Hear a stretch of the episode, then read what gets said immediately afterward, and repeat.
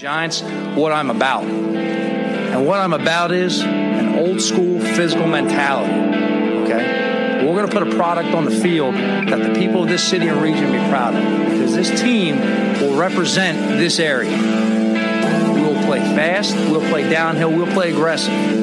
We'll punch you in the nose for 60 minutes, we'll play every play like it has a history and a life of its own with a relentless competitive attitude.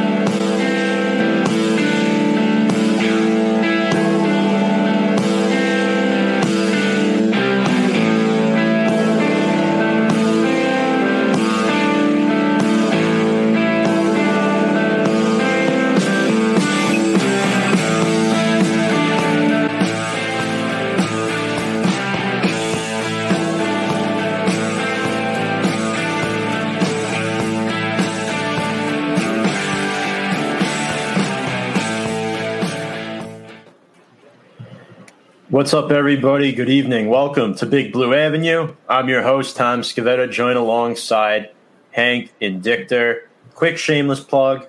Subscribe to our YouTube channel at Review and Preview Sports to catch this episode. If you can't stick around for the whole show tonight and all of our episodes at Review and Preview Sports, welcome to Big Blue Avenue, a show where Hank and I feature all things New York football Giants related.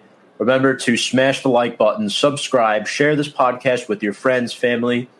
We are going to recap the Monday Night Football game against the Tampa Bay Buccaneers, and we're going to preview the Week 9 matchup against the Washington football team. But before we get there, Hank, welcome to the show, and thanks for joining me tonight. Tom, as always, how's it going? Great to be here. Looking forward to talking to some G-men, and another tough one, same as usual, but whatever. It is what it is at this point. I'm used to this. How's it going, my man? It's going good. Having a good week so far. Looking forward to talking to some New York Giants football to kind of set the stage for Thursday Night Football, as we do every week, give the fans a little distraction. So before we get to the Bucs game, I just want to say great effort by the Giants in Week 8 against the Tampa Bay Bucs, a game that a lot of people had written as a Giants L, like a big L, and it didn't happen to be. The Giants would lose to Tampa Bay by a final score of 25-23, and I was right.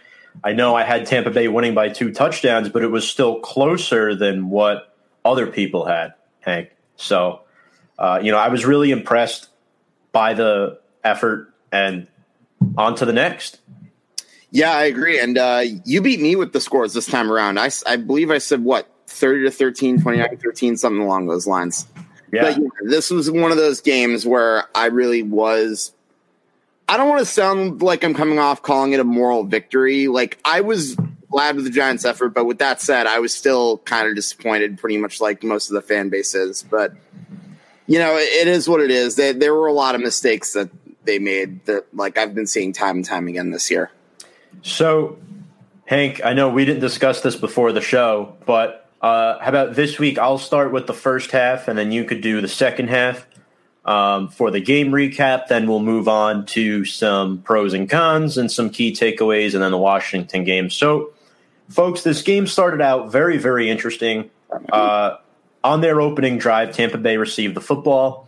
They would drive deep into Giants territory, but the Giants defense would hold, where Ryan Suckup would have to kick a 37-yard field goal. The Giants got good pressure on Brady on this third down play. And remember, Brady has not had a whole lot of success against the Giants throughout his career. So it was great to see an early start, as there's David. Good evening, gents. David, good evening to you as well in Scotland. Always a pleasure, David. David Yates joining the show. Really appreciate it. Remember to like and share this podcast with your family and friends. Let's get back to the game recap. So the Giants' opening drive, it was highlighted by, I believe it was an 18-yard pass from Golden Tate to Wayne Gallman. And this was a good play call by Jason Garrett. However, this drive would not translate to points, but I want to hone in on this play, and let's show the folks a clip that I really think, sets the stage to what you could potentially see in this offense for games to come. Quick screen. Tate wants to throw it. Go away, go away. Back to Gallman. And he's got some running room. Picks up the first down. He's across midfield. So, right there. Hank, can you hear me? Okay. So, Golden Tate throws a nice pass in slow motion to Wayne Gallman. You see, boom, right there. Gates, Zeitler, and Lemieux all with punishing blocks on this play. I hope you folks heard me there. Sorry, there's a little audio issue, but just to show that again, I'm going to share my screen because, you know, I really like to dive into analytics, as Hank, you know very well. But on this play, it got the defense fooled as where Tate throws a pass across the field to Wayne Gallman, who I think the Giants should happen to use more. But, you know, here it is again in slow motion, and there he is throwing the pass to Gallman, and then, boom, Shane Lemieux, big number 66 right there. Here comes Zeitler with a good block, and then Gates cuts his man down. Gallman's able to burst up field. That is a blocking clinic by the Giants' offensive line. As poor as they've been at times this year, Hank, Week 8 was very much different, and Gates, Zeitler, Shane Lemieux, Andrew Thomas, they were all great. I know Matt Pert got into the game at times, but what were your overall thoughts on that play? I was very impressed how they were able to just run out in motion like that and take some people down. Well, for starters, I also thought that was a pretty impressive play call. Like, something I've noticed with the Giants a lot is they're not afraid to mix it up or do anything like interesting or creative, and that's an example, and I like that they tried to set the tone early on that they're not really going to be a team that's like, you know, a pushover. But anyways, I think it was a great play all around because the blocking was great. And, of course, Gallman, the more I watch this guy, the more I really am impressed with him, and I really think he should be a starter and utilized more this year. I would agree. We'll dive into that a little bit later to keep that on hold, but after this drive would eventually stall, I believe Zeitler had a holding penalty that stalled it. Tampa Bay got the ball back. And then on the second play of that drive, Blake Martinez would force a Ronald Jones fumble recovered by Darnay Holmes in the Giants' red zone. However, what people don't know, you know what? Maybe I should save it for the clip, Hank, before I get too ahead of myself. We'll explain momentarily right here. Second down and 8. Brady underneath. That was deflected at the line. That ball comes out. Let's see if that was a catch and a fumble. The Giants. All right, so on this play, you can see Brady's dumping it off to Ronald Jones. Martinez strips it. Holmes recovers it. Great. But what you may have not seen on that play, look what happens. Dalvin Tomlinson, hands up, tips the ball.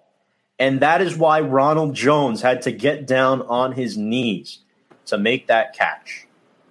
Hank, what do you think? That was a great job by DT on that play. Oh, my gosh. That was definitely a play that if you blink twice, you'll miss it. But most importantly, I think this is another example, I got to say, of Blake Martinez. He's been a clutch player all year, and it's another example. Did you catch that tip by Dalvin Tomlinson on the original play? I have to admit, no, because I was looking at Jones bending down, but the more I looked at the replay after the game, I'm like, geez, that Tomlinson, that was a great play. It just happened so quick, you know? Yeah, exactly. So moving on this drive as well, when the Giants get the ball back, they're in the red zone, right? Daniel Jones pulls an Eli Manning, and people may have not noticed it because of the two interceptions he had, but he pulled an Eli Manning. He got Shaq Barrett, out of all players, to jump offside, turning a 3rd and 10 into a 3rd and 5. When the Giants are down 3-0, Jones draws the defender offsides. What does that do? That opens your playbook. Your playbook on 3rd and 5 is a lot more open than it is on 3rd and 10, especially in the red zone. It helps you out a lot. We saw what happened when the Giants faced a 3rd and 11 in Tampa territory on Monday night. They threw that awful screen pass to Deion Lewis, which makes me sick to my stomach. But the 3rd and 5, Daniel Jones throws a beautiful 7-yard touchdown pass to Deion Lewis on the wheel route, giving the Giants a 7-3 lead. So when they get the ball back, The Giants would go 12 plays on their next possession, but it was stalled as Devin White had a 11-yard sack on Jones that pushed the Giants out of field goal range, forcing Big Red, as in Riley Dixon, to come out and punt the football. But the Giants' defense, Hank, it was really good all night, quietly. I mean, they probably don't get as much credit as they deserve, in my opinion. I overall think that they were great, and they forced another Tampa punt where the Giants would get the ball back, 10-play, 77-yard drive, capped off. It was a 2-yard touchdown, right, to Wayne Gallman? Yeah, 2 yards is correct. It was a 2-yard touchdown to Wayne Gallman that put the Giants up 14-3 early on in the second quarter. Hank, here we are, up 14-3. Who would have ever thought? It even surprised me, quite frankly. Oh, same here. Like, I thought the Giants defense in this first half did really a phenomenal job at like shutting down Brady, and the turnovers, as we mentioned, were pretty huge too. I would agree. And then the turnovers were huge because I believe Jones threw an interception in that first half. I want to say it was later on, but I think he threw the interception to Carlton Davis, actually, in the first half. A play where he just didn't know where he was. Daniel Jones made an errant throw, throws the interception. Brady gets the ball with under 2 minutes left. Actually, Tom, I hate to correct you. This was at the beginning of the second half. Wait. Okay, you're right. Yep. So Brady, but before we get to the second half, let's get to Brady getting the ball with under 2 minutes to go in the first half. Tampa responded with a 40-yard field goal, cut the deficit to 8 at halftime. But Jones, I'm pretty sure one of his two picks were in the first half, no? He had one in each half, I want to say, or did they both come in the second half? No, they both came in the second half. So the Giants pretty much played 30 minutes of football, safe to say. But up 14-6. But hey, this is really promising. Giants kick returner Deion Lewis, who scored a touchdown earlier on in the game, returned the opening second half kickoff, which we're going to show you folks on film right now and break it down. That first half, and so this, I think, this would be an important possession to start the second half by the Giants. It's Deion Lewis from the goal line. Caught a touchdown pass, finds a seam now, and will cut it back. Deion Lewis out beyond the 40 to the 44-yard. So here's the kick again, and we'll show it to you a little slower. So there's Deion. He fields it. Beautiful block by Caden Smith. Levine Toilolo getting in the way. Deion Lewis finds the hole, moves upfield. Overall, an excellent kick return. Here it is one more time. Look at just the blocking. First level, second level. Finds an opening, puts the Giants in excellent field position to start the second half. However, it was ruined 2 plays later. Daniel Jones interception to Carlton Davis. Then the Bucs would get the ball, and Hank, I will let you take over from here. I just wanted to break down that Deion Lewis kickoff return. Yeah, so when the Bucs got the ball back, they would drive down to the Giants 24, and they would settle for a 43-yard field goal by Ryan Suckup, and that would be 14-9. To 9 New York Giants. And one of the things that happened on that play was Jones and Shepard had a bit of a miscommunication. I think Shepard went a different way, and so that led to Jones throwing it to Davis. But in any event, the Giants would have a 3-and-out, would get the ball back. But I want to go back to that Shepard play. Yeah. Are you saying that was Daniel Jones' fault? No, I'm just saying they both kind of had a miscommunication. I think it was more of a 50-50. No, I think too. No. I think it goes hand. I thought it went hand in hand. Yeah. No. But anyways, the Giants would get the ball back, but of course they'd go 3-and-out, and the Buccaneers would get the ball back. They would go 67 yards on 5 plays, and classic New England touchdown combination right there. Brady to Gronk for 3 yards, but however, when they tried to expand their lead to 2 on the 2-point conversion, they would not get it. Gronk would. Isaac Yiadom was not able to guard Gronk, and that would be a 15-14 lead for the Buccaneers. Unfortunately, we knew the Tampa Bay was probably going to mount a comeback like this after such a good first half, and you knew it would be hard for the Giants to sustain this play for a whole 60 minutes. But, of course, on their next drive, the Giants would rebound.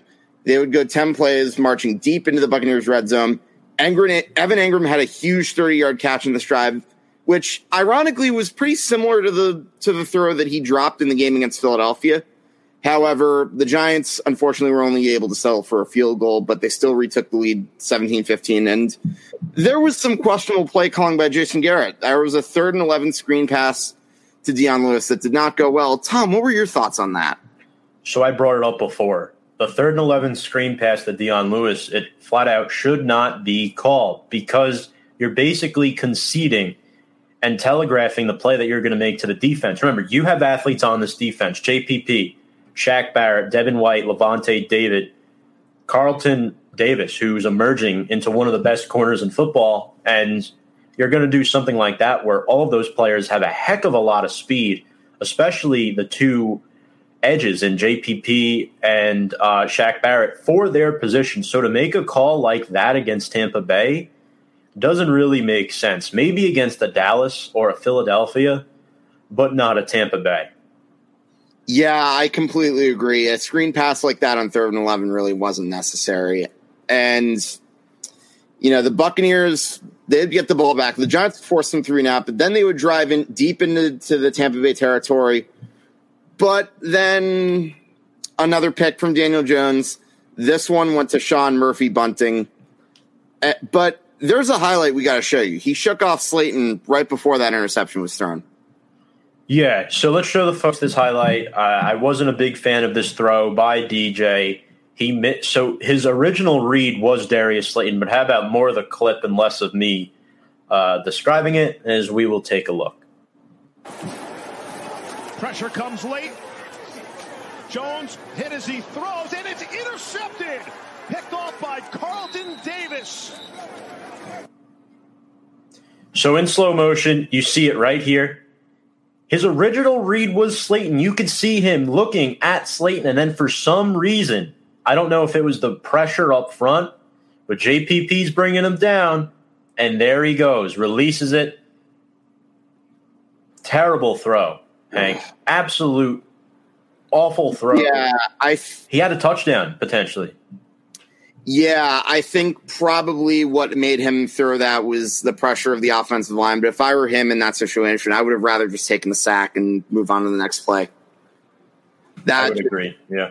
Yeah, that's another example of Daniel Jones needing to, like, take a negative play and accept it for what it is rather than try to do too much. But we'll get into a little talk about that later on. This, unfortunately, would lead to another Tampa Bay score as Tom Brady would throw an 8-yard touchdown pass to Mike Evans, putting the Bucs right back into the lead at 22-17. And then the Giants would get the ball back, another 3-and-out. Buccaneers would drive right into the Giants' red zone, and this, of course, was capitalized because James Bradberry had a really bad pass interference right as they got the ball back. And Worst game of the season, Hank. Yeah, this was first game of the season. This was a pretty uncharacteristically bad game from Bradberry Bunker. But the Giants, of course, you know, got to give them credit. The Buccaneers would get the ball back, and a good stop on defense by Peppers and Tomlinson on 3rd and short to bring down Fournette would cause Tampa to have to settle for a 38-yard field goal. Can I say one thing about that play? Sure. That play gave the Giants a chance. It just showed you that regardless of how long the defense was on the field late in that game, DT, Jabril Peppers, two captains on the team, need I mention. Actually, I don't know if Peppers is a captain. I think he is. Just an overall fantastic stop, both of them just coming in, because I think Fournette was the one who got that carry. If he gets that first down, Tampa Bay milks off a lot more clock. Giants don't have a chance to score. Oh, completely. I 100% agree, and that's really a credit to how well this defense has played all year for what they've had. But anyways, let's talk about this last chance the Giants had. They would get the ball, 3.5 minutes left. It was a 13-play, 70-yard drive. And I would say that this was probably Daniel Jones' most impressive drive in the game.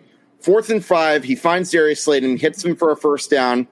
And this was a 12-yard pass off his back foot, might add. Yeah, terrible throw off his back foot. But remember, he was on the pressure, so at that point he's kind of like, let me just throw a prayer up there, see if the receiver catches it and advances, and he did. Yeah, no, I totally don't blame him either. That he was in a desperate situation for sure. Yeah. But then later on, he had a really good 15-yard scramble on a 2nd and 15. And on 4th and 16, a very clutch 20-yard pass to Sterling Shepard, who, as we'll get to, he had a really clutch game. He did. Let's look at the highlight for that reception, shall we? Yeah, and this was really his best play of the game. 20-yard catch on a 4th and 16. This final drive of the game was all DJ and Sterling Shepard, folks.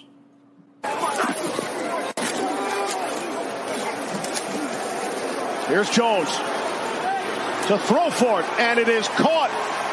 Sterling Shepard down to the 30-yard line. So when you see your quarterback under pressure, now Deion Lewis is back to help. He's trying to help out the line. Jones flushes outside of the pocket. If you're a wide receiver, once you see that pressure, you need to revert back towards your quarterback to come and get the football. What does the 5-year veteran Sterling Shepard do? Just that. And here's another catch he made on that drive, too, on a big 2nd down. Hank, Sterling Shepard had 30 of his 74 receiving yards on this last drive. I was impressed. It was his best game of the – probably his best game in the last 2 years. I mean, you look at the numbers he's put up in 4 games, 22 catches in 4 games. It's pretty impressive. Yeah, I would have to agree. And this almost helped us win the game, too.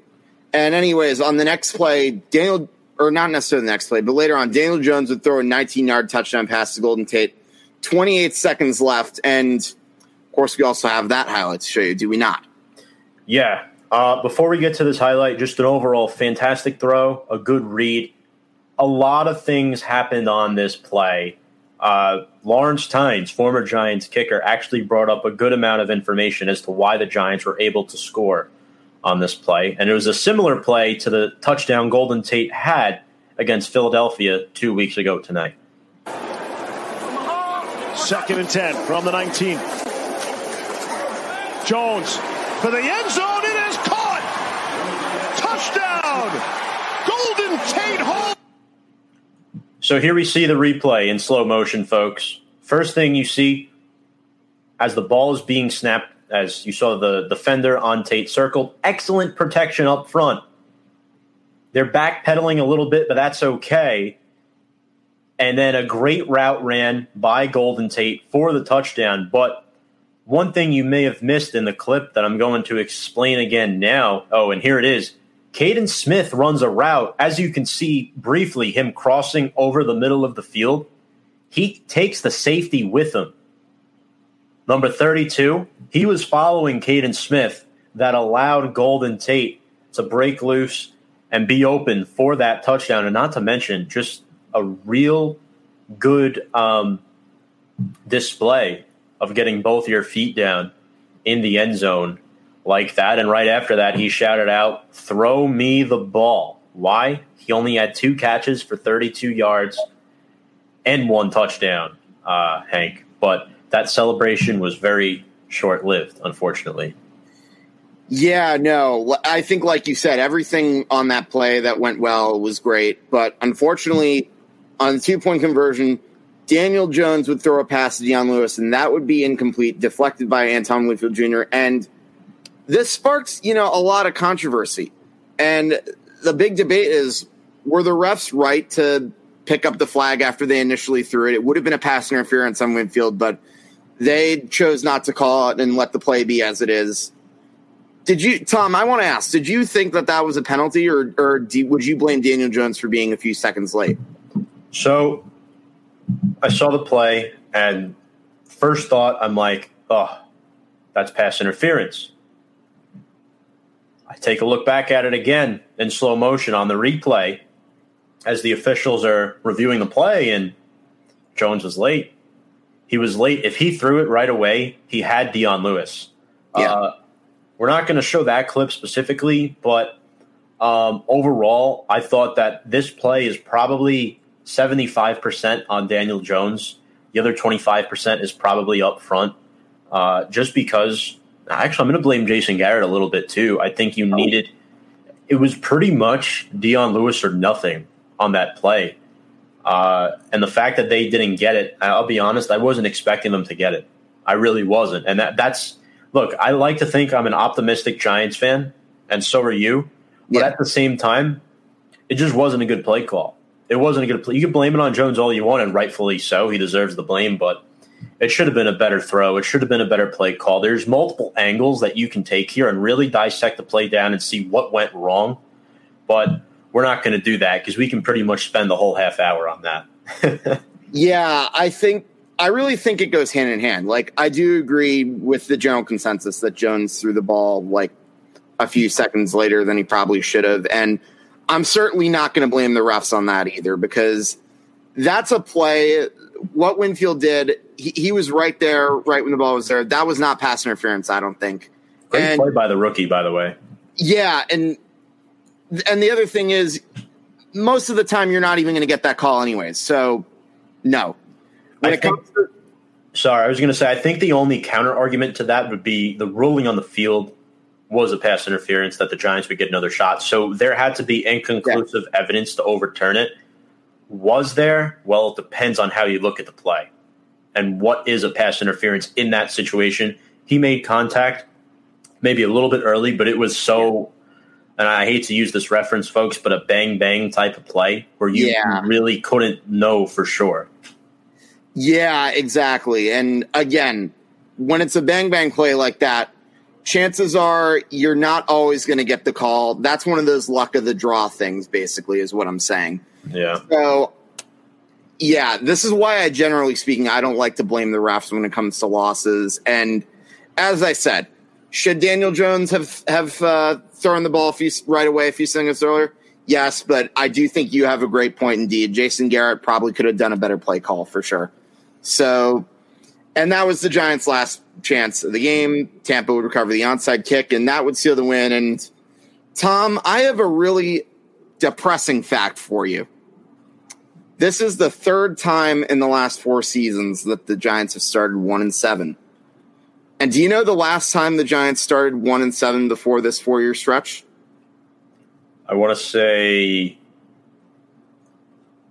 2018. No, before the four-year stretch.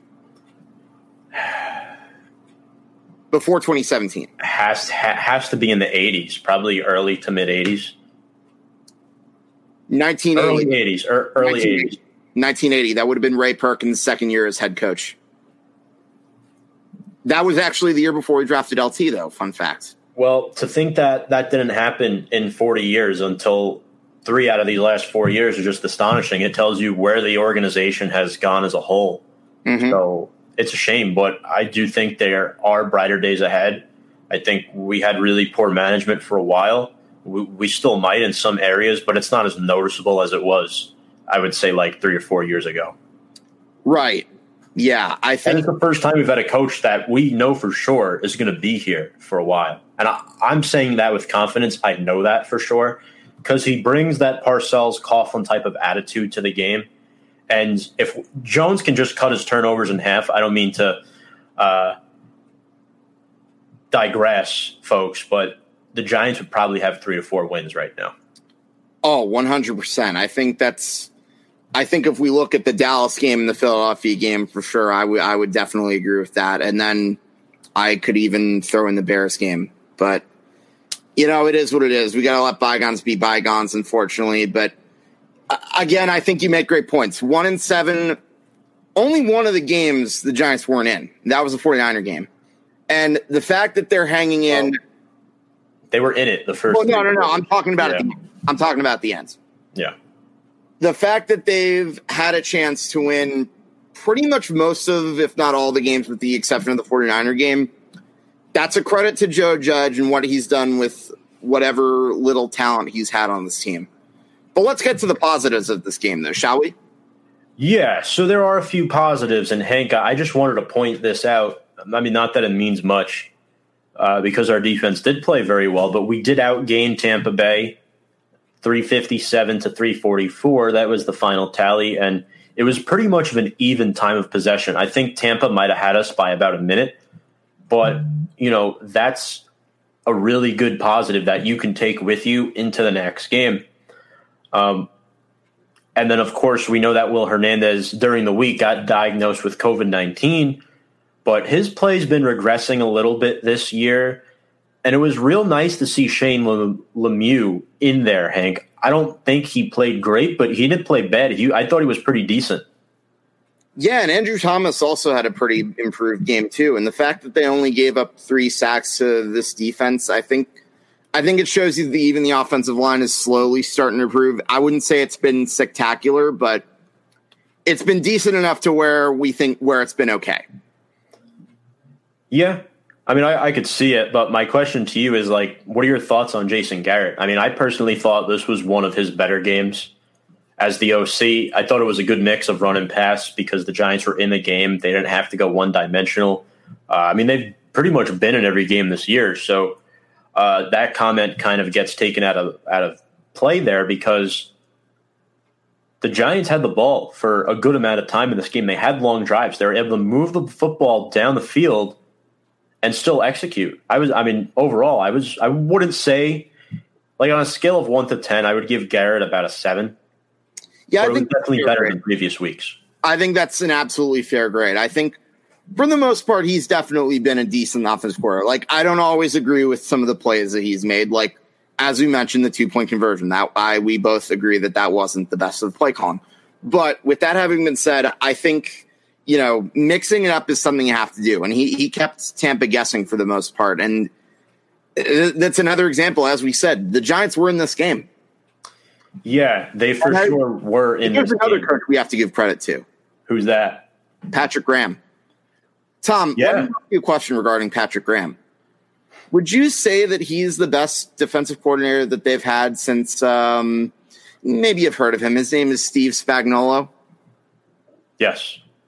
Now, I know we've seen a really small sample size, but he implemented a great system in Green Bay. It worked. And he was pretty good in Miami last year when you pretty much had a bunch of players off the street. If you remember that linebacker they had last year who I think he's out with an injury this year, Vince Beagle, he turned him into a pretty good player. And you saw it. After Minkah Fitzpatrick left, didn't have much to work with. Yet the Dolphins still finished 5-11 when they were highly regarded as the worst team in football throughout majority of the season. So he came here and he implemented that, and there's some familiar faces in Blake and Fackrell, and it's working. Yeah, and you know what? Given the amount of talent that he has to work with this year, I'm pretty satisfied with what he's done. Yeah, I would too. I think another pro we need to point out, I think individual players-wise, and I just had the ticker on the screen a moment ago, it's Wayne Gallman. Oh, for sure. It's Wayne Gallman because absolutely. Obviously, Devontae Freeman was out. He didn't play with the ankle injury, but Gallman, 62 yards from scrimmage, 44 of them on the ground. Now, remember, he only had 12 carries, so that's not a whole lot. He had that one touchdown, which was good. He has a touchdown in each of the last 2 games now. He's been by far the most impressive running back out of everybody we've used outside of course, Saquon Barkley. I think he's better than Freeman right now, and I think he's better than Alfred Morris. And I also think he's better than Deion Lewis. But he was good. I really liked what I saw from Carter Coughlin, Hank, the rookie out of Minnesota, late-round draft pick. In fact, Coughlin had his first career sack and had the highest PFF grade on the entire defense. He had a 90.6 PFF grade this past week. So you ain't kidding. I thought he was really good. And then another guy, too, was Leonard Williams. 4 sacks in 8 games. Hank, those are mine personally, but I know you had another you wanted to get to. Yeah, Darnay Holmes, that fumble that he recovered at the beginning was his first career fumble recovery. I think that was huge. But I think the main player that we should talk about, the main player who gets player of the week, and don't get me wrong, I think you could make a case that Leonard Williams' best nurse performance tonight could have made it. He had some big sacks today. or not today, rather Monday, but he had a big performance. But I think the main guy who deserves player of the week, that would be number 87, the guy on your jersey, Sterling Shepard. That's right, folks. Sterling Shepard is my Week 8 player of the week, or hour, I should say. Hank, look at these stats. 8 catches, 74 yards. As we mentioned, 30 of those receiving yards came on the final drive, the 20-yard reception on the fourth and long, and then right after that he had another 10-yard clip. And he's only played in 4 games this season. You look at his 2020 stats, if you go, folks, scroll down to the third to last bullet point, 22 receptions over 200 yards in 4 games. It's pretty darn good, if you ask me. You're averaging over 5 catches a game for a slot guy. And you look at his PFF grades, they're pretty good. 20th ranked receiver on offense and 30th ranked receiver in terms of receiving. And in week 8, this guy had the best grade on the offense, Hank. But my real question is, like, is he the number 2 wide receiver on this team? Because it sure seems like, as far as targets go. I mean, a lot of people will say it's Ingram, but he's the tight end. I'm looking for, like, out of the true wide receivers, who the number 2 option would be behind Slayton. And it looks like Sterling Shepard, if he can just stay on the darn football field, he's that guy. Yeah, I would tend to agree. He's definitely a good playmaker when healthy. And you know what? I'm going to expand on this further and to piggyback off on this. Not only do I think he's their number 2 receiver, but I do think as was shown in that game on Monday, Tom, he might very well be the most clutch out of all receivers. He also has the most experience. I think Slayton is still a little raw. Tate is a little older, so he's slowed down a bit. But quite frankly, Sterling Shepard is the best all-around wide receiver on this football team right now, which is surprising because a lot of people will call it Slayton, but I don't think Slayton has reached his ceiling yet. Right now, I think Shepard and Slayton are here. Despite all the touchdowns Slayton had last year, as far as the whole package goes, that's where they are. So, you know, that's just my opinion. And remember, this is big for us because we didn't have Shepard in Week 6 against Washington. Now we do. So that definitely gives us an advantage in a game where Daniel Jones only threw for barely over 100 yards. So my prediction is that Shepard has 7 catches in the game this week for 73 yards. I like that. I think that's very reasonable. And yeah, Washington, their secondary is going to have a harder time because you have Slayton and Shepard on the same field. Mm-hmm. It'll be interesting to see. I like that. I think I'm going to say probably maybe I'm going to one up you and say 8 catches for 80 yards, but we'll see. It'd be very interesting for sure. You always have to one up me. I'm sorry, man. I had to. Yeah, you sounded a lot like LPG, Mike Villaloo. Oh, those guys, love those guys. Oh, they're legends. What can I tell you? It's crazy. We got to interview both of them, and I would love to have one or both of them back on the show one of these days. We will, and you know who else likes our choice? Your mom. That's awesome. Yeah. I've always liked him as a player. It's just, it's the injury bug for me that makes me hesitate to just come out and say, like, he's our best wide receiver because we know Slayton has the best ceiling out of everybody we got. But, I mean, Sterling Shepard we've had for a few years now. We know what we're going to get out of him. Mm-hmm. And considering Slayton, I still thought he had a good game. 5 catches, 56 yards, which wasn't bad. Jones spread the ball to his receivers really well. Look, Ingram had 5 catches for 60 yards. I know half his receiving yards came on that one catch, Hank, but that was a bright spot as well. He redeemed himself a little bit with that catch. So I was pleased to see that. And then on the defensive side of the ball, I'll tell you one thing. Jabril Peppers had his best game of the season. It's good to see him back healthy, you know? Definitely. And, you know, who else continues to shine is Blake Martinez. He had, 9 tackles? And as we mentioned earlier, he had that forced fumble.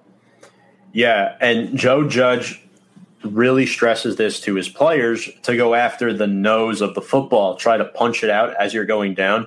And I'm telling you right now, the reason why it was a fumble is because of Jones having to go down to get that ball, which was tipped by Tomlinson at the line. You just put your hands up, and that's all you have to do. You have a shot at tipping that thing. And then the result of the play is just great technique by Blake, doing a great job. And speaking of technique, whatever he's doing is working. He's tied for the league lead in tackles, 82, which is not a surprise, through 8 games, because he was pretty much top of the board last year in Green Bay. And Martinez, fun fact, has 3 games with at least 13 tackles. Yeah, great acquisition for sure. And let's talk a little about a bit about the coach too, because I think he's a big part of our pros. This team, as we mentioned, they fought the entire game, and I can't stress it enough. That is a credit to Joe Judge and the healthy environment that he has created. I mean, look at the Cowboys for the polar opposite and Mike McCarthy. And let me give you an example of one of the things that Joe Judge did. So, as some of you probably heard, after this game, Golden Tate was complaining about being underutilized. Remember, he had only 1 catch in the Philadelphia game. That was a touchdown. And he only had 2 catches in this game, of course. Fortunately, this one also resulted in a touchdown. But Joe Judge sent him home after he complained about that, which, once again, that shows he's not afraid to hold his guys accountable. He's not afraid to say, hey, listen, you're complaining about this team? Go home. Goodbye. Yeah, you said it perfectly. It's rant time, folks. I am very, not pleased at all with Golden Tate. First of all, you're going to complain and saying you're not getting the football. How about blocking for your teammate? There was a play in this game where Golden Tate was open. Yeah, Jones didn't give him the ball. That's okay. Sometimes the pressure is in his face and he can't. But to just sit there and throw your hands up in the end zone saying, I'm open, when Evan Engram is diving across the pylon, you could have laid out a block on one of the 2 guys that pushed him out of bounds. This is a terrible, terrible look for the 32-year-old veteran in Golden Tate. This was the last guy I would expect it from, because he's an older player. He's been around the block a few times. And you want to know what's kind of ironic? We're complaining about this, and this is a guy that Gettleman got to replace Beckham. And remember, Beckham, we all know about his reputation. And we see Golden Tate doing stuff like that. Unacceptable. It's not okay, folks. I get it. You can be frustrated for not getting the football, but you can't let that carry over into the next week of practice, especially after watching the film and realizing that you're not helping out your teammates to the caliber that you should. And speaking of that, let's get on to the cons a little bit, because there are a few. Not as many as last week, though. Daniel Jones did have 2 costly turnovers in this game. The 2 interceptions to Carlton Davis and Sean Murphy bunting. Hank, you put in a lot of thought into Daniel Jones in this game. I did. Break that down. You know, this game was a tough one, because I really think if you take away those 2 interceptions, this honestly was one of his best performances all year. And remember, he almost led them to a game-tying touchdown, or a game-tying drive. And I think, sometimes he tries to do too much. Like, when I see him under pressure and making those bad throws, it's what I mentioned before. He doesn't know when that sometimes you need to just take a negative play for what it is and just, accept that, take the incomplete pass, take the sack, whatever, rather than throw the ball and make a quick punt, if you know what I mean, by the interception. Yeah, he needs to learn how to throw the football away. And before we continue on Daniel, just want to get to Kyle's comment. Oh, sorry. I think his hands are up because he was calling it for a touchdown. Yes, but if you watch the full clip, Kyle, you'll see originally his hands were up before Engram was even close to the pylon, because he didn't get the football on that play, and then he switched his motion immediately after. His arms were kind of like in a side motion And then he switched it up, saying Ingram crossed the pylon. But regardless of his hand motions, he should have gone out there and gotten a block on that player. But thank you for the comment, Kyle. Keep them coming, folks. Keep them coming. So to continue on Daniel Jones, if I may, I think another thing, obviously, is reading defenses. Another example, sure, you can make the argument that the offensive line did not help him when he threw that interception right before that, and that he would have had that wide-open touchdown. But this is something we've seen multiple times. And as I mentioned, remember that game against the Rams, he threw into triple coverage when Evan Engram was wide open? Yeah. Yeah, that if this becomes a pattern, then I can understand why you might see more and more Giants fans want this guy gone. Not that I'm going to be one of them, and not that you're going to be one of them, because I know you and I still think that he can be a franchise quarterback. But with that said, I do want to ask, though, Tom, out of curiosity, to what extent, percentage-wise, would you say is it fair to pin on this game on Daniel Jones? I've pretty much been saying this the whole week. You can never put 100% of the blame on one player. Right. Because the team lost. It wasn't just one player that lost. I say 90 to 95%. If you want an accurate number, I'll probably round up or round down to 90, because despite the two turnovers, Jones still had moments in this game where he was good. He made plays. There were moments where he was bad. Yes, we know that. And you know, there's a question that's brought up now is, you know, how much does he hurt you? Like, can you withstand the good moments and take the bad that come with him? He has to fix these errors. And I think the other few percent probably goes to Jason Garrett, to the coaching. At times there wasn't some good plays being called. I mean, the offensive line wasn't perfect either. They did give up 3 sacks in some crucial moments. And then the penalties, Bradberry did not have a good game. So there's multiple outlets of blame that you could put, but it's never good to put the blame just solely on one player. Although I will admit to you that Daniel Jones is the primary reason why the Giants lost this game, because without those interceptions, Tampa Bay doesn't have the short field to move that football. Yeah, I was kind of thinking about maybe between 85, 90, somewhere around that ballpark figure for me personally, because you take, I'm probably stating the obvious, but without those two interceptions, it's definitely a different ball game. However, I do think it is worth mentioning, if he does read that pass well on that 2-point conversion, and if Lewis scores that, I think we look at this performance a lot differently, because you know, at worst we see this game going to overtime, and you know, even if we lose, we could still say, oh well, he still led the Giants on a game tying drive. He still put them right back into this game, even with the mistakes he made. So there's really two ways you can look at Daniel Jones. That's how I see it. And absolutely. If he converts that pass, we're talking about taking Tom Brady to overtime. Yeah. And as I said, regardless of what happens in overtime, overtime's 50-50, especially now that it's 10 minutes and a field goal doesn't automatically win. It's 50-50 from there on out. What was bad about his performance in this game is that it was on Monday Night Football, and football fans across the country were watching. Yeah. And, you know, they were probably thrilled to see a tight football game. Mm-hmm. But at the end of the day, you have to make that throw. And just a comment, folks, this first bullet point, it reads 739 passer rating. That's meant to say 73.9 passer rating. There's a decimal point missing, just to show you guys. Look, according to PFF, he's still very middle of the pack. Yeah. And it's because of his athleticism and ability to make plays. He's not a statue. He does have the most giveaways since 2019, which is not a good thing at all. He is 4-16 as an NFL starter. At this point, I think Eli was either 12-12 or 13-11. And then let me do the math. Yeah, I think that sounds about right. Or 13-10, something like. I think it was more like a 12-12 record. And then I think that sounds about right. We look at his previous performance against Washington in Week 6. He threw for barely over 100 yards, but as we mentioned before, stats don't always tell the full story. He didn't have Sterling Shepard. The running game was pretty good that game, and the defense was brilliant.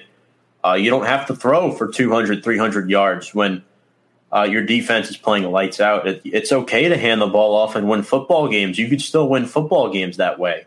Not every single week, but again, the line was good in Week 6, and Daniel Jones, again, 3-0 against Washington throughout his career.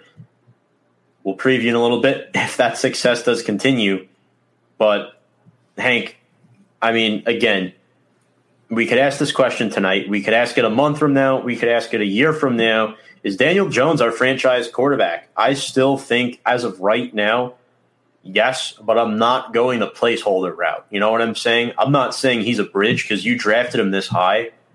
So I think if Jones doesn't cut his turnovers in half by the end of the season, then you should start looking elsewhere for other options. But right now, I'm still a believer in Daniel Jones at this time. Yeah, I'm pretty much on the same page as you in that sense. Like, I do think maybe, we'll look at the rest of the season. Maybe things will change drastically, but for the time being, 36 interceptions and having one clean game. If this pattern continues within the next year or two, because I'm going into next year assuming that he's still going to be the starter. But right. Let's put it that way. I'm not thinking about Lawrence or Fields or whatever quarterback there is. No, I don't want either of those guys, to be honest with you. I'm going into next year assuming that Daniel Jones is going to start. So I would agree. With that having been said, the pattern of turnovers every game, that can't continue. Here's the problem. Sorry. He has to limit the fumbling. Yeah. He's thrown the same amount of interceptions that Eli Manning did. Yes. Through his first 20 or so games. The same exact amount. The problem is the fumbles. Yes, the interceptions are a problem, but the fumbles are – you can't focus on both things at once. You have to focus on one thing at a time, especially when both of them are a big concern. If you limit the fumbles and know how to tuck the football and hold on to it, then you'll start to throw less interceptions because you're worried about less. You know what I'm saying? Once he fixed that fumbling problem, then worry about the interceptions. Right. If he can fix both at once, great. But sometimes it just doesn't work out that way. Sometimes it just makes your performance look worse. You know what I'm saying? So he has to do a better job at reading defenses, knowing when to step into the pocket, throw the football away, take a sack, and go down cleanly. Yes, and it gets back to the point that I made earlier. If there's a play that, he knows is probably not, going to end well, he should just take the sack or throw the ball away. It gets back to the point that I made earlier. Yeah. Take a negative play for what it is. But to be fair, remember, you're going up against a tough Tampa Bay defense. Right. Make an excuse for Daniel because this game was on him, and we know that. Quarterbacks under 23, however, have only won one game against Tom Brady, and that's including the playoffs throughout Brady's illustrious 20. By the way, correct me if I'm wrong, but can I take a guess as who that one quarterback is? I don't know if you know the answer to this. Who that quarterback is? Can't be Mark Sanchez, no.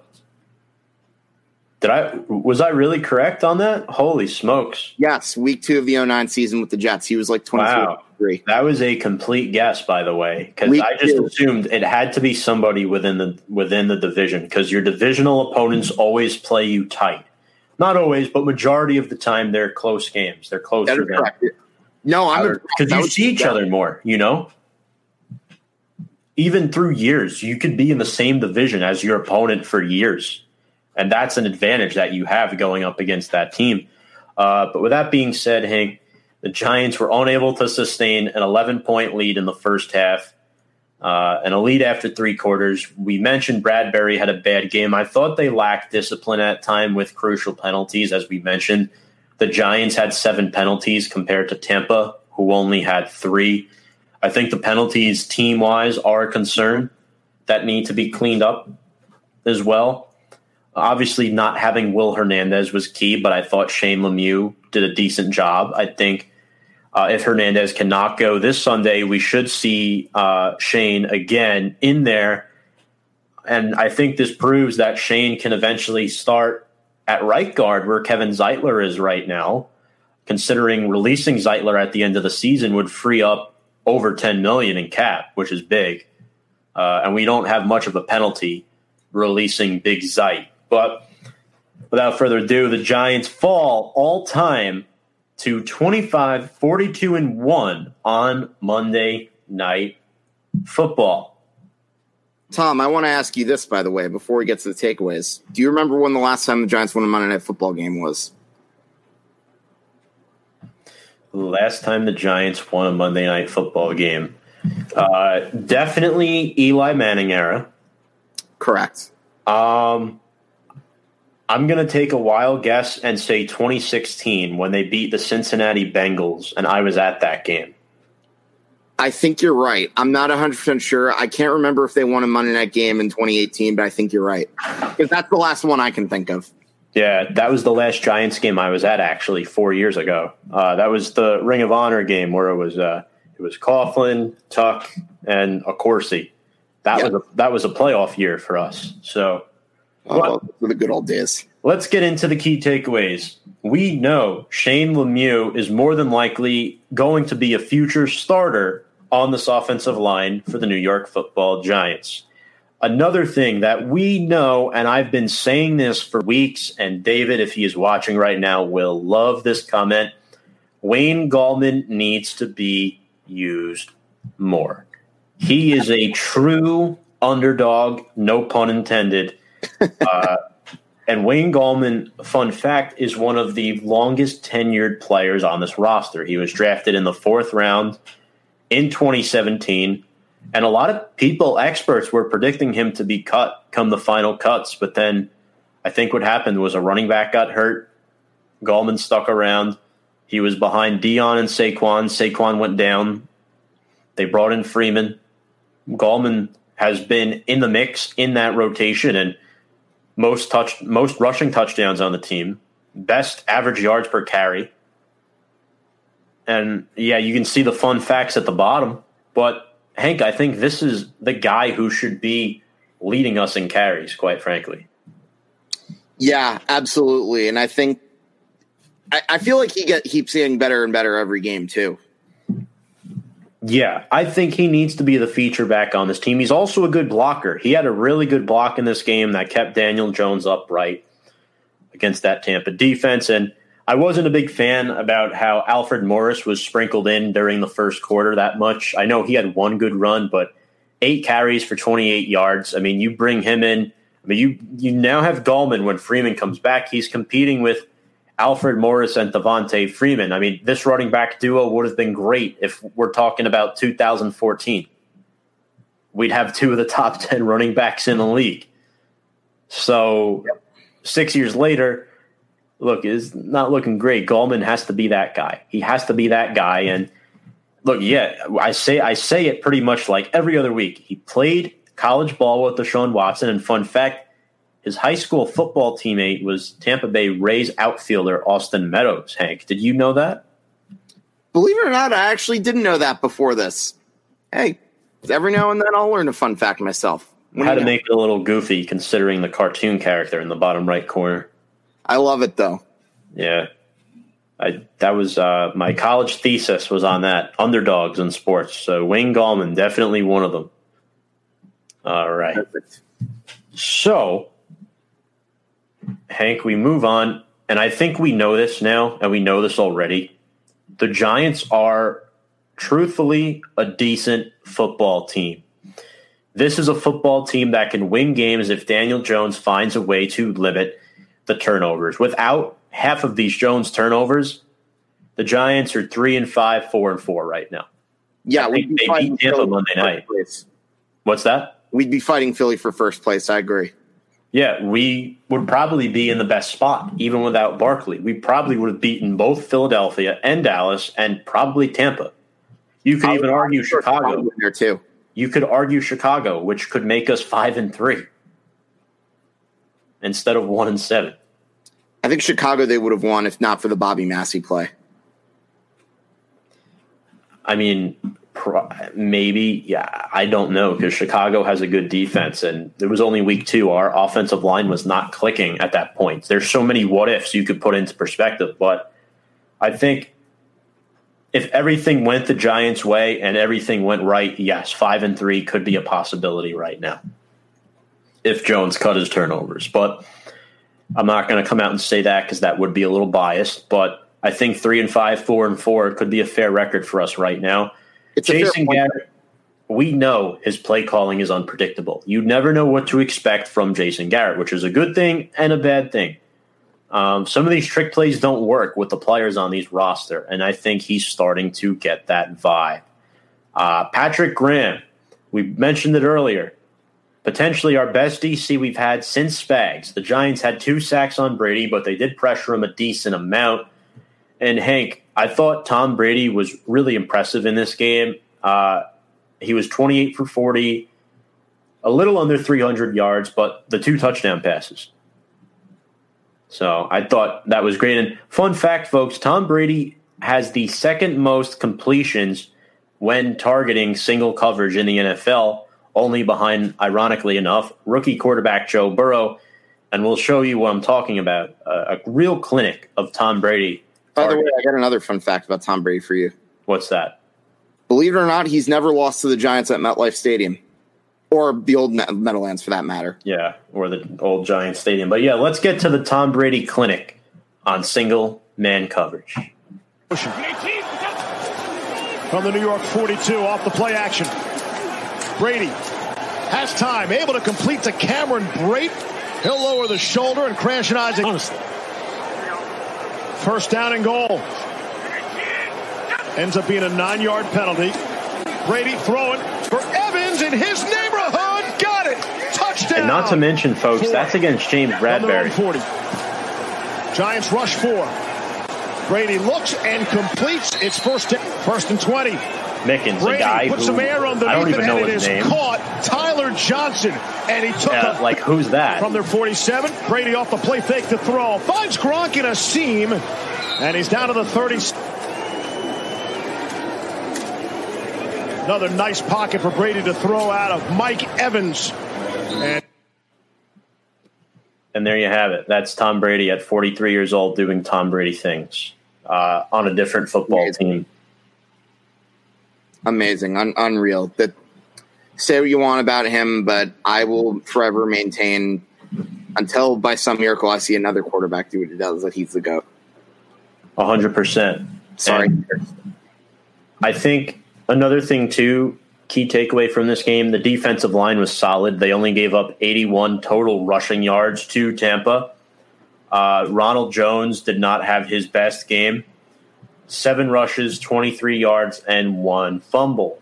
Leonard Fournette had 15 carries, 452 yards, so the Giants did a pretty decent job. But one thing I want to say, too, obviously they were without Chris Godwin and Antonio Brown, but they still had Rob Gronkowski, and they still had Mike Evans. They held Gronkowski to 4 catches, 41 yards, and a touchdown. Mike Evans, 5 catches, 55 yards, and a touchdown. That's pretty darn good.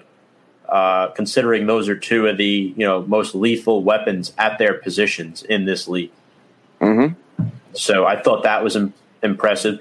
Another key takeaway in this game, I just want to mention it now, the refs probably got the Levine Toilolo pick play wrong. It was a first down catch that Evan Engram made. And I thought Levine Toilolo did a good job making his block. I don't necessarily think it was a pick play. Remember, the announcers were kind of debating it. Steve Levy and those guys, they were talking about it. I don't think that was a flag, but they called it a flag. And another thing, Hank, our special teams is really, really good. It's one of the best special teams units in the NFL, and we're going to give our top special teams players some love tonight because we don't talk about them that much. And here they are. Of course, mm-hmm. Riley Dixon and Graham Gano are a part of this, but we've talked about them in the past. These are guys we don't really mention much. Nate Ebner, right in the bottom middle, who is a 3-time Super Bowl champion in 8 seasons with the New England Patriots, played under Joe Judge. That was his special teams coordinator in New England. Ebner plays about 90% of the special teams snaps. He is an ace, Hank. He's a captain as well on this team. I think he's been an excellent addition to the New York Giants. Oh, I definitely agree with that. He brings a lot to the table, and I think he's part of what's really been an underrated and underappreciated unit. And I'll tell you this, too. Since we haven't really heard a lot of these names most of the season when it comes to special teams, you know what that means? They're doing their job. Another guy who's been doing his job is number 58, Casey Kreider, the long snapper who was a Pro Bowler in 2018 for the Denver Broncos. Former teammate of – well, he was a teammate in Denver of Riley Dixon's. Cam Brown, rookie linebacker out of Penn State. He's played about 70% of the snaps on special teams. We have Corey Ballantyne up here, 63%. Elijah Penny, who's an excellent blocker. Normally, in the modern-day NFL, fullbacks aren't utilized much. The Giants may not utilize Elijah Penny that much on offense, but they sure do utilize him on special teams a heck of a lot more than other teams utilize their fullback on that unit. He's been great. And then, of course, David Mayo, who was a starter for us last year at linebacker. He still is, but coming off that torn meniscus, they're kind of sprinkling him back in on defense. He's played more special team snaps than defensive snaps so far. I think eventually he takes over as that full-time second linebacker inside with Blake Martinez, but not that it matters much because the Giants play everybody under Judge. Everybody's going to get in at one point or another. So those are my six guys, Hank. I think these are really good guys to pinpoint. Give them a little love tonight on the show. David Mayo, Corey Ballantyne, Elijah Penny, Casey Kreider, Nate Ebner, and Cam Brown. Not to mention Cam Brown is a rookie making an impact. I also think the special teams unit, it continues to quietly flash. We showed the Deion Lewis kick return earlier. Graham Gano has been near automatic this year, Hank, inside 40 yards. And then Riley Dixon, one of the better punters in the NFL, Big Red. We pinpoint at that every single week. These are the guys we're putting the special team spotlight on tonight. Yeah, it's by far, I would say this has been our best unit the whole season. And now, go ahead, Hank. Oh, no, I was just going to say that's another credit to Joe Judge, since if you remember, he was a special teams coach in New England, and he's brought some of that experience to New York, too. So that helps a lot. Yeah, these are the six, folks. And another thing we're going to show right now, what did these six guys do as a unit on Monday night against Tampa Bay? I should probably say more of what did the Giants do. Notice that Bradley Pinion, the Tampa Bay Bucs punter, did not like pressure in his face. You may have seen on your TV screen on Monday night, the Giants sent the house on fourth down when they were returning punts with no return man multiple times. So Joe Judge took note of that in film, that Bradley Pinion, not the biggest fan of pressure. That's part of the reason why the Giants had their highest-rated game of the season on special teams, run defense, and overall team grade. These guys were great on specials, and let's show you what we are talking about. All of that has helped them to stop this Bucs offense. Again, nobody deep for the Giants. Again, Bradley Pinion gets it away. Takes a bit of a New York bounce. What the pressure does, as you can see, it forces the ball to bounce back, giving the Giants better field position here. You see it again. Instead of going inside the 10, this time Jabril Peppers is able to get back and pick it up for a return after blocking his man. So, Hank, those are the little things your average fan might not pick up when watching a Giants game. Yes, and to pinpoint another thing we've been praising Joe Judge about, that you know what that is? Accountability? Three words. Attention to detail. Yeah. So that's a great point. Okay, so JPP, playing against his old team, similar to my predictions, He had 7 tackles, 1 sack, 2 tackles for a loss. I thought Andrew Thomas, and I know Matt Pert was actually mixed in with Cam Fleming a little bit in this game. We might see Pert start to overtake the right tackle spot. But I thought the offensive line did a decent job limiting Tampa Bay's pass rush. But it was to no avail. The Giants are now 1-7 for the third time in 4 seasons. 6 of their 7 losses this year have been decided by 10 points or fewer. And then this is going to blow everyone's mind. Our last 2 losses combined for a total of 3 points. We lost by 1 to Philadelphia to 2 by Tampa. Again, they're in these games for the most part. And also the Dallas game, we lost by 3. So again, you could even make the argument our last 3 games we've lost by a combined 6 points. That's not much margin. Well, through the last 4, technically speaking, but yeah. And then since 2018, I don't know what it's been. Our home record has been atrocious. We're 5-15 at home. That's the worst in the league. It just shouldn't be that way, but unfortunately it is. But enough on Tampa. Let's preview Week 9 against Washington. So the Giants decide to not move anybody at the deadline outside of Marcus Golden. Thoughts on this, Hank?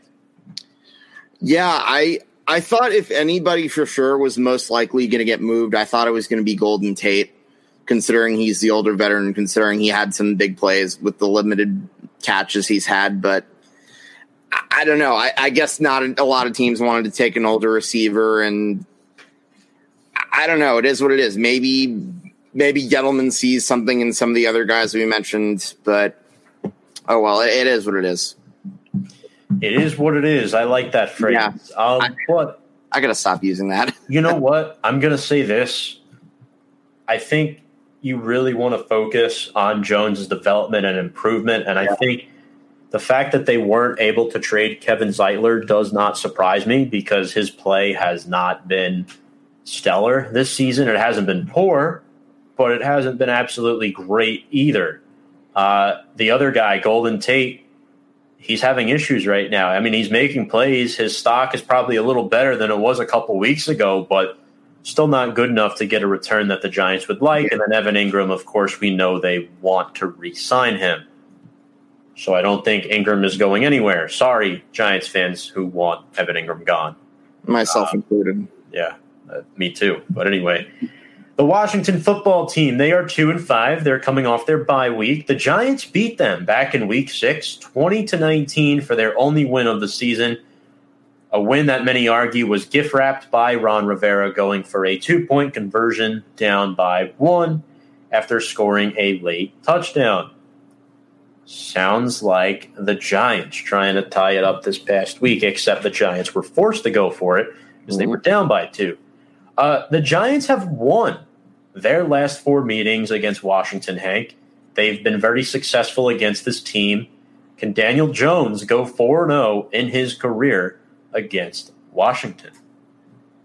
I do think it's very possible. Washington has been very flawed this year, as we've seen. So, and of course, I'm going to say the obvious cliche. It's the NFL, anything on any given Sunday, but in all seriousness, yes, I absolutely do think it can happen. And, Tom, you want to hear a fun fact? What's that? Since 2006, do you know how many times the Giants have lost in D.C.? Well, I mean, I'll try not to look at the answer on the script, but it has not been many. I think we've been pretty successful in Washington, historically-wise. I mean, like 3-4 times, right? Yeah, 4. The correct answer is 4. We've been very successful there throughout the years. And as I always say, let me give you another thing I always say. And this has been a pattern that's happened multiple years. Anytime we have like a bad streak of losses, Washington always seems to appear on the schedule at the right time. Pretty much. The Giants own Washington all time. And although I will say this, coming off their bye week, Washington had a great performance in Week 7 against Dallas. They smothered them 25-3, but if the Giants played Dallas now, I'd say we'd probably beat them too. So, because I know we still have to play Dallas again as well. But Washington, I mean, they're a little healthier. I know they're without Landon Collins, which is big, but Washington scares me a little bit. They have a solid pass rush, a great group of linebackers, Kevin Pierre-Louis, Jonathan Bostic, and Cole Holcomb, a good offensive line. You know, they have guys like Morgan Moses, Brandon Scherf, but, you know, the Giants, we've still been banged up. This game could really go either way. The Giants had to sign Kenny Wiggins on Tuesday, which tells you something about Will Hernandez. He will probably not be back for Week 9 against Washington. So expect to see Shane Lemieux again on Sunday. I mean, it's just been either COVID, between the injuries, O'Shane Ximenez will not be ready to return from short-term IR until after the bye, which is tough because the Giants don't – we lost Golden via trade. We lost Lorenzo Carter, who's out for the season. We're left with Fackrell. That's it. Otherwise, we're throwing rookies and guys we signed off the street out there like Trent Harris and Jabal Sheard. Not good. No. Not good at all. It's not what you want. No. I mean, definitely not. And, you know, I'm a little annoyed at Giants fans. The Giants fans were cheering when Ryan Lewis was benched. Not benched, but injured last week and did not play. I mean, again, he's not practicing this week so far. But Ryan Lewis, there was a reason why Isaac Yiadom, Corey Ballantyne were benched. Ryan Lewis was the best out of those three by far. I mean, you can pick on Ryan Lewis all you want. We're not saying he's Santa's little helper. We're not saying, you know, he's the second coming of like Corey Webster or somebody like that. He's not. But I will tell you this much. He's our best option right now, quite frankly. Sadly, that's the truth. And if you're just going to cheer for a guy to not play, like, you really want Yiadom back in there? I don't like seeing people cheering injuries regardless. No, and especially when it's for your own team. Like, yeah, that's stupid. Those aren't good fans. But anyway, Devontae Freeman. No patience for that. Yep. We do have an update on Devontae Freeman. He has been working with trainers, I believe, if I'm not mistaken. He was a limited participant in practice today. So he is questionable for Sunday, but not likely that he will play yet. On Wednesday, the Giants claim wide receiver Dante Pettis off waivers from the San Francisco 49ers. This man is a former second-round pick, Hank. He could fill a void as a consistent kick returner. You know, the Giants have been using a rotation so far. What do you think of this waiver pickup? I think it's awesome. Oh, yeah. Totally agree. It would definitely help and might end the rotation. So I'll take that.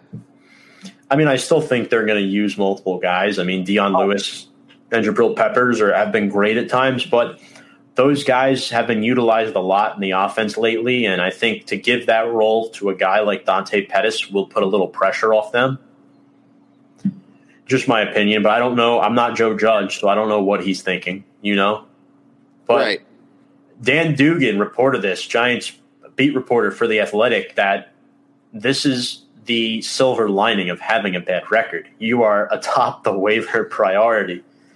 So, you know, the Patriots wanted him.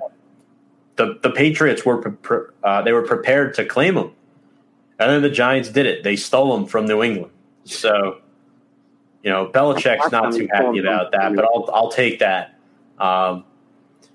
And then, you know, my last key takeaway is that not key takeaway, but more preview for Washington is that expect Slayton, Shepard, and Engram to lead the barrage in targets again. You know, Slayton and Engram both lead the team in receptions pretty much. So between them and Shepard, I don't see Tate getting more than 5 targets, if that. You know, I'm just not 100% certain, especially – I have not been a big fan of his attitude this week either, folks. But moving on, let's get to our keys of the game. Hank, I'll let you start, and there's a few. First of all, we got to pressure the quarterback. Kyle Allen, as we remember, did not have one of his best games against the Giants last time, and yeah, I think they did a pretty good pressure. They did a pretty good job of putting pressure on him in week 6. But you know, if you want to win again, we got to do more of the same.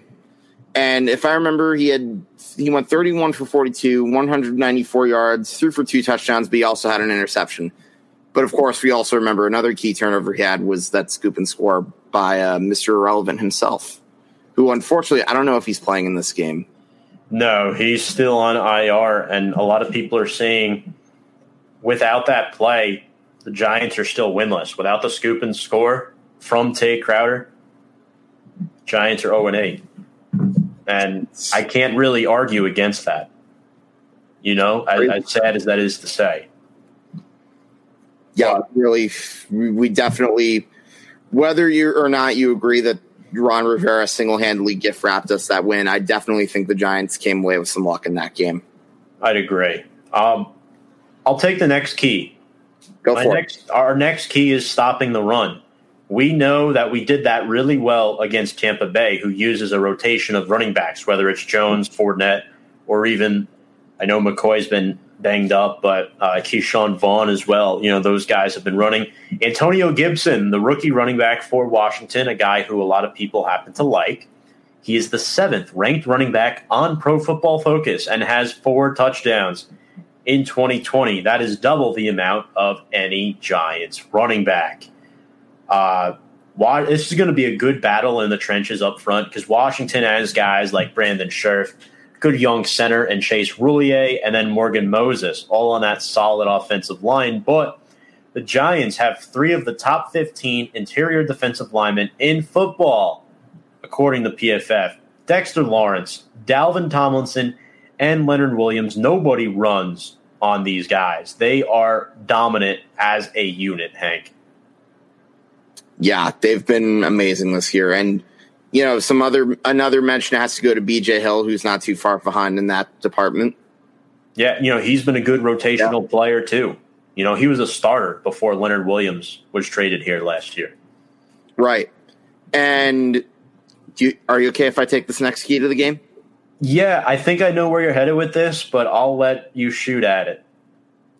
For those of you who know me all too well, here's what I gotta say. There it is. You love this. You love this, Hank. Every week. Get off the field on 3rd down. That's it. That's all I gotta say. Well, I mean, yeah, but look, we've been doing it pretty well the last couple of weeks. No, I know, but it needs to be repeated.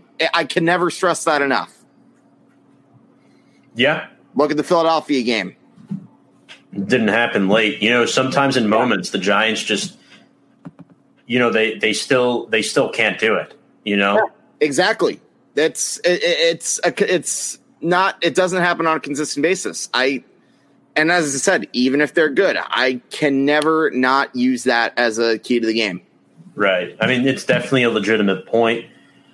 We also need to win the turnover battle. We did not win the turnover battle against Tampa Bay. That is more than likely the reason for defeat in week 8. Kendall Fuller is a Washington cornerback with 4 interceptions on the season. In fact, he had one off of Daniel Jones in week 6. He is the 5th-ranked cornerback on Pro Football Focus.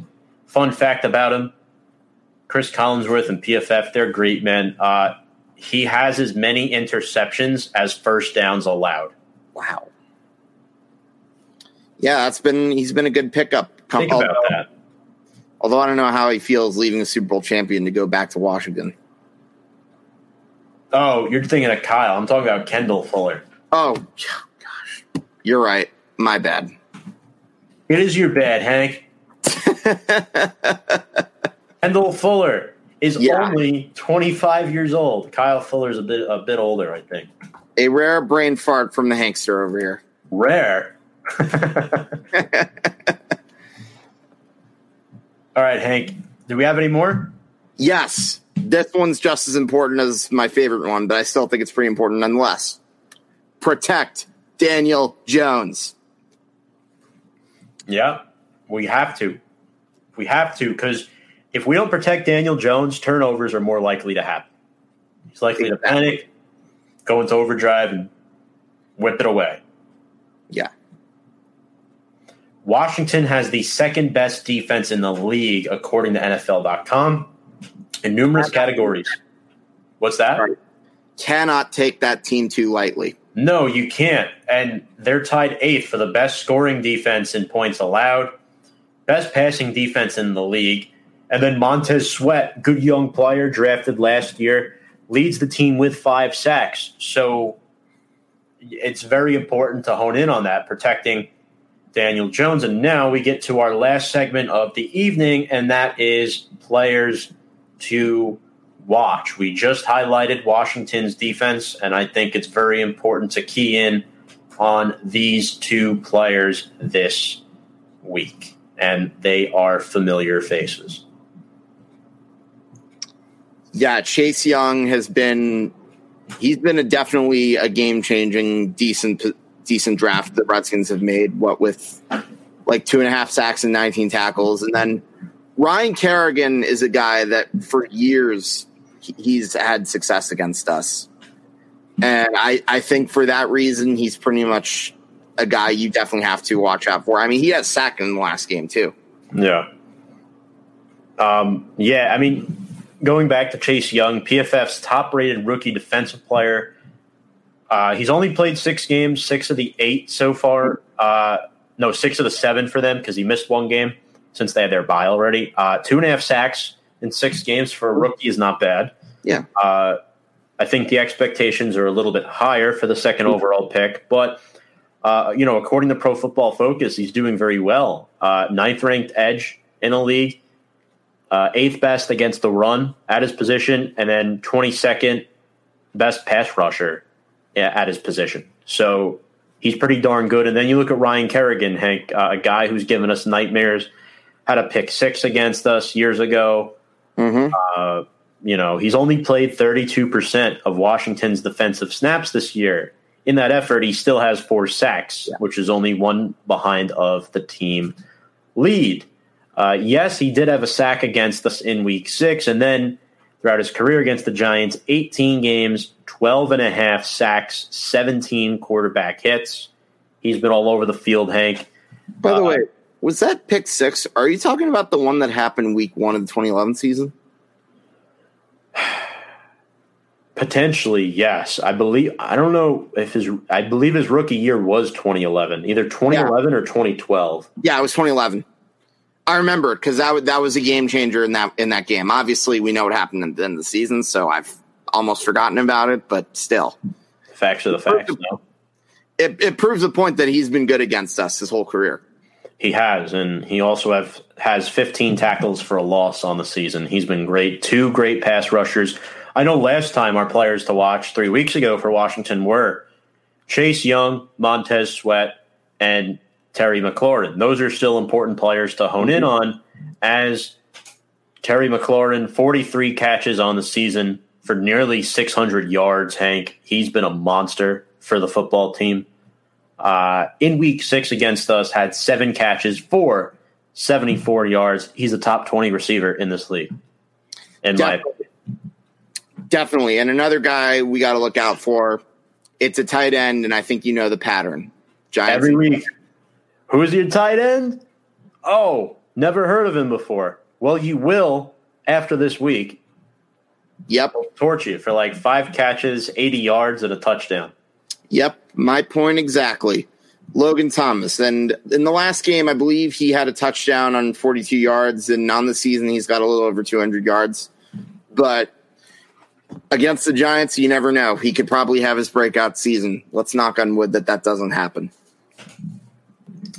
I would hope so. He looked pretty good against us in the comeback effort in week 6, folks. But let's make our game predictions now that we've analyzed the Giants and Washington. I'll go first. I think the Giants win because they just seem to outmatch Washington every time they play them, regardless of what the records are. Throw them out the window. I'm going to go Giants win. They score 17 I'm sorry, we score 17 and they score 13. So you're going with 17-13 Giants, am I correct? Yeah. I'm going to go slightly higher in the scoring department. I also have the Giants winning, but I also have it by a one-score game. I'm going to say the Giants win 23-16. Sort of a similar score than last time. And we have a comment here from one of the viewers, Lee Stockwell, New York Giants win. Daniel Jones has a breakthrough. Lee, thank you very much for commenting on the show. Really appreciate it. Feel free to check out our stuff. And we have this Giants show every Thursday night, 7 p.m. Eastern time. Daniel Jones needs a little breather. Oh, that's what you meant to say. Yeah, I agree with you, Lee. I think he's going to have a better game. My hope is that he doesn't have any turnovers, just to kind of prove the doubters wrong a little bit. Our fingers are crossed because he hasn't been great this season. But, I mean, we'll see what happens. I think it'll help that Landon Collins is out with an injury. But as we mentioned just a few moments ago, still need to look out for Kendall Fuller. I'm still really concerned about that. Chase Young, Montez Sweat, Ryan Kerrigan. But Washington will also, on the offensive side of the ball, Dontrell Inman did not practice today. I know he had a few catches against us in week 6. They're not sure if he's going to play yet. So, Hank, our predictions are similar. Thinking about it, I think both are good. The thing is, I'm just not sure if the Giants offense is going to click or not against this defense. That's why I went low with the score. But I can definitely see the Giants putting up over 20 points for sure. Yeah, that's why I couldn't really go too crazy with the Giants score. I know that Washington has a good defense too, so that was, I think, another thing that factored in. All I knew was regardless, it was going to be a close prediction with the score-wise, and for good reason. Lee asks, don't we have to consider the offensive line for the last 2 years and switches up and down on the coaching staff? Yeah, well, Lee, we talked about it a little earlier in the show tonight, but to your point, I think the offensive line is very young, and it probably had one of their best games of the season last week. I do think they have been a huge problem for Daniel Jones, but eventually it's hard to continuously blame it on the line when your quarterback has been turning it over at an alarming rate. When receivers are open, part of that, yes, the offensive line needs to give him a little bit more time. I agree. What other quarterback has had the same issue? Well, to the degree of Daniel Jones, not many. I'd probably have to go with either Sam Darnold. His line hasn't been great for the Jets. But, other than that, I mean, I agree with you. I can't really pinpoint one quarterback that I can say, oh, every week he's under duress, he's getting sacked. I mean, maybe Carson Wentz right now because his line is trash. All of his linemen are hurt except for the center. So, you bring up some good points. All right, Hank, one more time. Anything you'd like to add on that? I think no, not really. I think it's going to be another really close game between two rivals, and should be interesting to see the way things play out and to see if maybe, just maybe, the Giants can somehow get back into the race for the NFC least, as we like to call it. But yeah, we'll see what happens. I'm really interested to seeing how the rest of the season plays out beyond this game. No, I agree with you 100%. As always, Tom, it's been fun. Thanks again, man. Yeah, no problem. And folks, if you're watching now, make sure to subscribe to our YouTube channel at Review and Preview Sports.